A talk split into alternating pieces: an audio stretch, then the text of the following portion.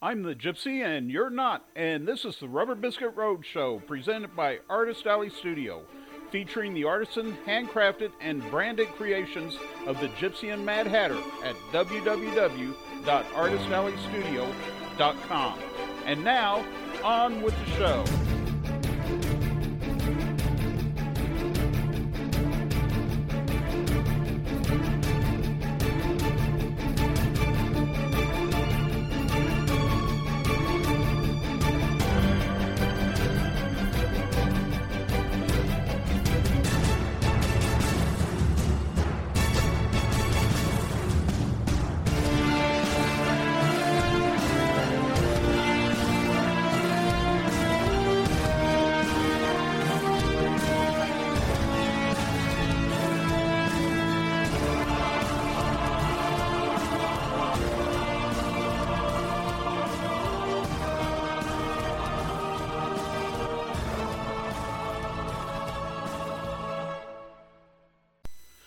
Welcome to episode 12 of the Rubber Biskit Road Show. I am your host, The Gypsy. Well, we're taking a little break from our story, Never Say Never, an Epic Journey, Volume 1, this week. What we're going to do is we're going to go back to a story I wrote quite a few years back. Since this is Christmas time, it's a Christmas story. But it isn't that far removed from what we have been doing, because this story does involve Shirley, it involves Jimmy, that's me, and his sister Patty, my sister. Anyway, I want to share this with you at this time of year because it was an important moment in my life and it helped me understand the true meaning of Christmas and that spirit from that one special Christmas has carried with me my entire life. It is not unusual to hear somebody say, There is no Santa Claus, or I don't believe in Santa Claus. Well, I'm here to tell you right now on this day and you listen to me closely, my friend, there is a Santa Claus because I'm going to tell you about the night that Santa saved Christmas. The wind rustled the plastic on the windows at 433 East High Street in Topeka, Kansas, popping the artificial storm windows in and out like the breathing of some transparent rectangular monster trapped within the window frame. This was made even more unsettling by the fact that the plastic adorned the windows on the inside of the house and not the outside. Jimmy and Patty sat on the couch, a blanket wrapped around their bodies to insulate them from the cold. The floor heater cracked and groaned, but did little good to chase off the cold in the drafty, uninsulated little house on Topeka's east side. Jimmy and Patty watched the old GE black and white TV reflect back images of Bing Crosby as he, Rosemary Clooney, Vera Ellen, and Danny Kaye sang about a white Christmas. Jimmy looked over at the little tree in the corner. The red, green, and gold bubble lights sending their tiny endless stream of bubbles up the tubes to go nowhere and disappear in the glass tip of the cylinder. He then looked back at the black and white image of the tree behind the four singers, and though their tree was gray within the flickering image, Jimmy knew it was a grander tree than he would ever have. Is Santa coming tonight? Yes, Jimmy assured Patty but only after you're asleep. Jimmy was 13 and had stopped believing in Santa Claus when he was 9 or 10. Jimmy did pray, however, that if Santa Claus was real and he was wrong about his existence, that he would brave this cold Kansas Christmas Eve night and visit their house. Jimmy got up off the couch and led his sister to the bedroom she shared with their mother Shirley. Tucking her into her bed, Jimmy went back into the living room and curled up on the couch to wait for his mom to come home from work.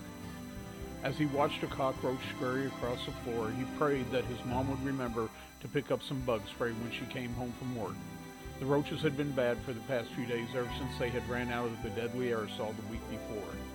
Jimmy watched the little brown creature explore the floor and wondered what went through a roach's head as they scampered to and fro. He hated cockroaches and had no remorse as he picked up a shoe and smashing it flat upon the bare painted plywood floor. Ah, thought the boy, a heel goes through their head. He chuckled at his own small joke. Jimmy let the carcass lie and turned his attention back to the old TV where the Norelco Santa was sledding down the hill on an electric razor. Jimmy had dozed and was dreaming of dancing mice and singing slugs when the sound of the front door opening jerked him awake. Hi, Mom, he said, rubbing sleep from his eyes. What's for dinner?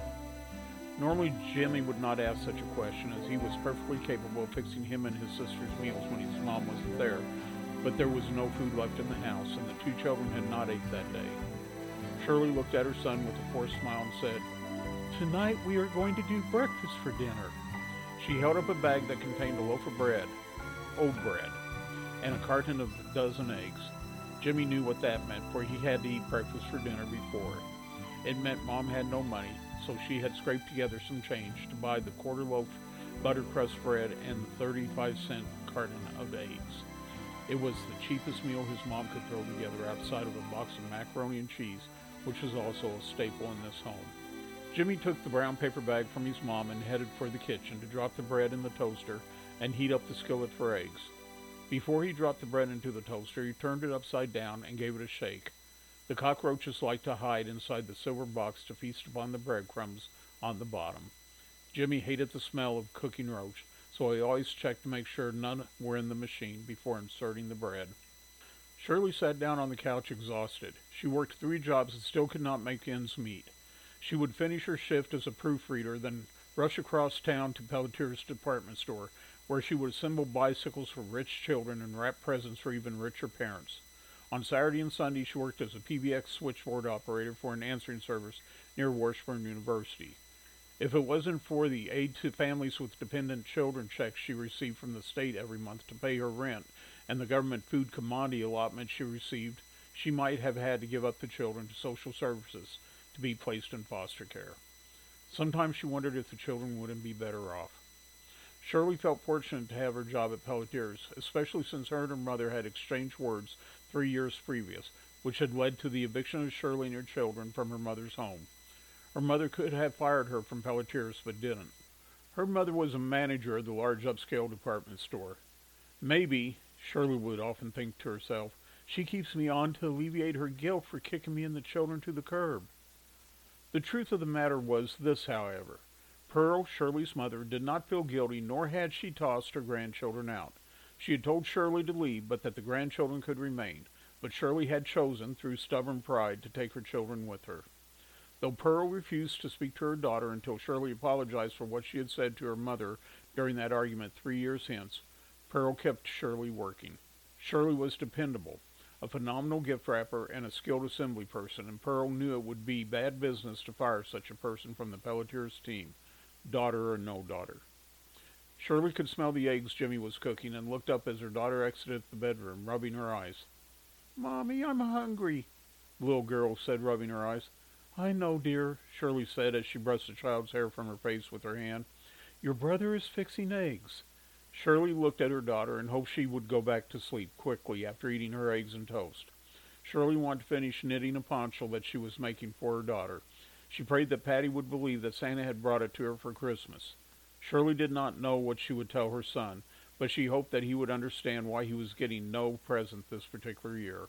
Shirley sighed and laid her daughter on the couch, covering her daughter with a knit blanket she had made, and told her that she would call her when the food was ready. Well, thought Shirley, I better go back and let Jimmy know that there will be no Christmas presents for him this year.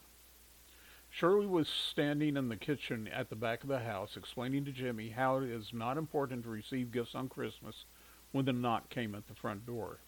At first it was ever so soft and could have been just the wind shaking the door when the knock came again, a little louder and more urgent. Mother and son both looked towards the front door as Patty cried out, Mommy, somebody's at the door.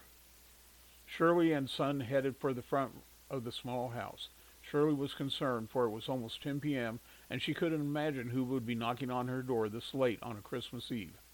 Jimmy got to the door first and flung it wide, letting a blast of cold air fill the house. Jimmy stood slack-jawed, looking at the box upon box upon box that filled the front porch. Shirley was speechless and could not imagine that what she was looking at, dozens of brightly wrapped packages, was real. Patty put a name to it as she scurried towards the front porch and the gifts it bore. Santa! The little girl cried out, Santa! Jimmy, his mom, and sister spent the next few minutes bringing the packages into the house. As they got towards the bottom of the stack, Shirley discovered several boxes filled with food, including one box just full of wrapped meat from a butcher shop. One box had canned goods, while another had things like pasta and cereal. But the box that fascinated Jimmy the most was the one that contained a turkey that was almost as big as his sister. The children begged their mother to let them open the presents, but she told them, No, Santa wants you to open your presents on Christmas. But the children weren't listening. All they knew was that there were presents to be opened. So Shirley relented and let them pick one package each to open. Patty's package contained a new Malibu Barbie doll, while Jimmy's package contained a Zorro hand puppet. How did Santa know that I liked puppets? Jimmy wondered as he fell off to sleep later with a full stomach. Christmas Day, the packages revealed a cornucopia of presents for the children. Dolls, games, slot car racetracks, Hot Wheel cars, doll clothes, just to mention a few of the children's items. There were also clothes for the children from socks to shoes to sweaters to coats. There were new dresses, new pants, and new shirts galore. Shirley watched as the children ripped open and revealed their presents, and she knew that Santa had, in her hour of need, visited her children. She was a little sad, thinking that Santa had forgot about her, when she saw the small robin egg blue envelope at the bottom of one of the boxes with her name typewritten across its face. Shirley picked up the envelope and with trembling hands opened it. Inside was a note that read, Josten's American Yearbook, Mass Avenue, Topeka, Kansas, 8 a.m. Monday, December 29th. Shirley Easter, report to proofreading department for orientation. Starting salary. Shirley sat down hard on the couch and read the starting salary again. It was $50 per week more than what she was making holding down three jobs. She swallowed hard and began to cry. What's wrong, Mommy? Patty asked. Shirley looked at her children in their new clothes, holding their new toys and she could smell the turkey cooking in the kitchen, where the cupboards were full for the first time in a long time. Nothing, she said. Not one damn thing. She grabbed her daughter and pulled her close as Jimmy stepped on a cockroach. I wish Santa had remembered the bug spray, the boy said as he sent the pests to bug heaven. They all laughed together, and each in their own way would forever know that Santa Claus was real and had visited their small home. The preceding story is a true accounting of an event that happened to me, my mother, and sister on Christmas Eve of 1969. In March 1981, during the last visit I had with my grandmother before she passed away, the subject of this visit from Santa Claus came up. I asked my grandmother what she knew about it and if she had a hand in it. She smiled that smile that let the world know that she was up to some sort of mischief, then sweetly and innocently said, Now, Jimmy, as I recall, I may have said something to Santa about Shirley needing some help, but it's been so long ago I hardly remember. She then changed the subject, and the matter was dropped and never brought up again until Christmas of that year. Grandma sent a small package of presents to me, my wife, and daughter for Christmas. For my wife, she sent an antique silk hanky with a Parisian print on it. For my daughter, who is a Christmas miracle herself, being born on Christmas Eve, she sent an old fashioned small plastic doll with a knit outfit. My Christmas package from my grandmother contained a Zorro hand puppet and a card that merely read, Ho, ho, ho. I held the puppet close to my chest. Two months later, when news came of her passing. Is Santa real? Yes, he is. And I will never think otherwise, for he once saved Christmas for me and my family.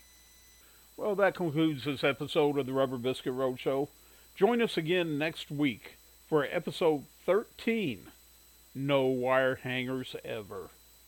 But until then, this is your friendly neighborhood gypsy saying, May the Lord bless and keep you and yours. May you always believe in Santa Claus and the spirit of Christmas. Hasta la vista, baby. Later, Gators. Bye bye now. Visit the Rubber Biskit Roadshow online at www.rubberbiscuit.com. That's www.rubberbiskit.com. The Rubber Biskit Roadshow is produced by Tatman Productions, LLC. All parts of this program are copyrighted, all rights reserved. No parts may be published, reproduced, or used without the written express permission of Tatman Productions, LLC.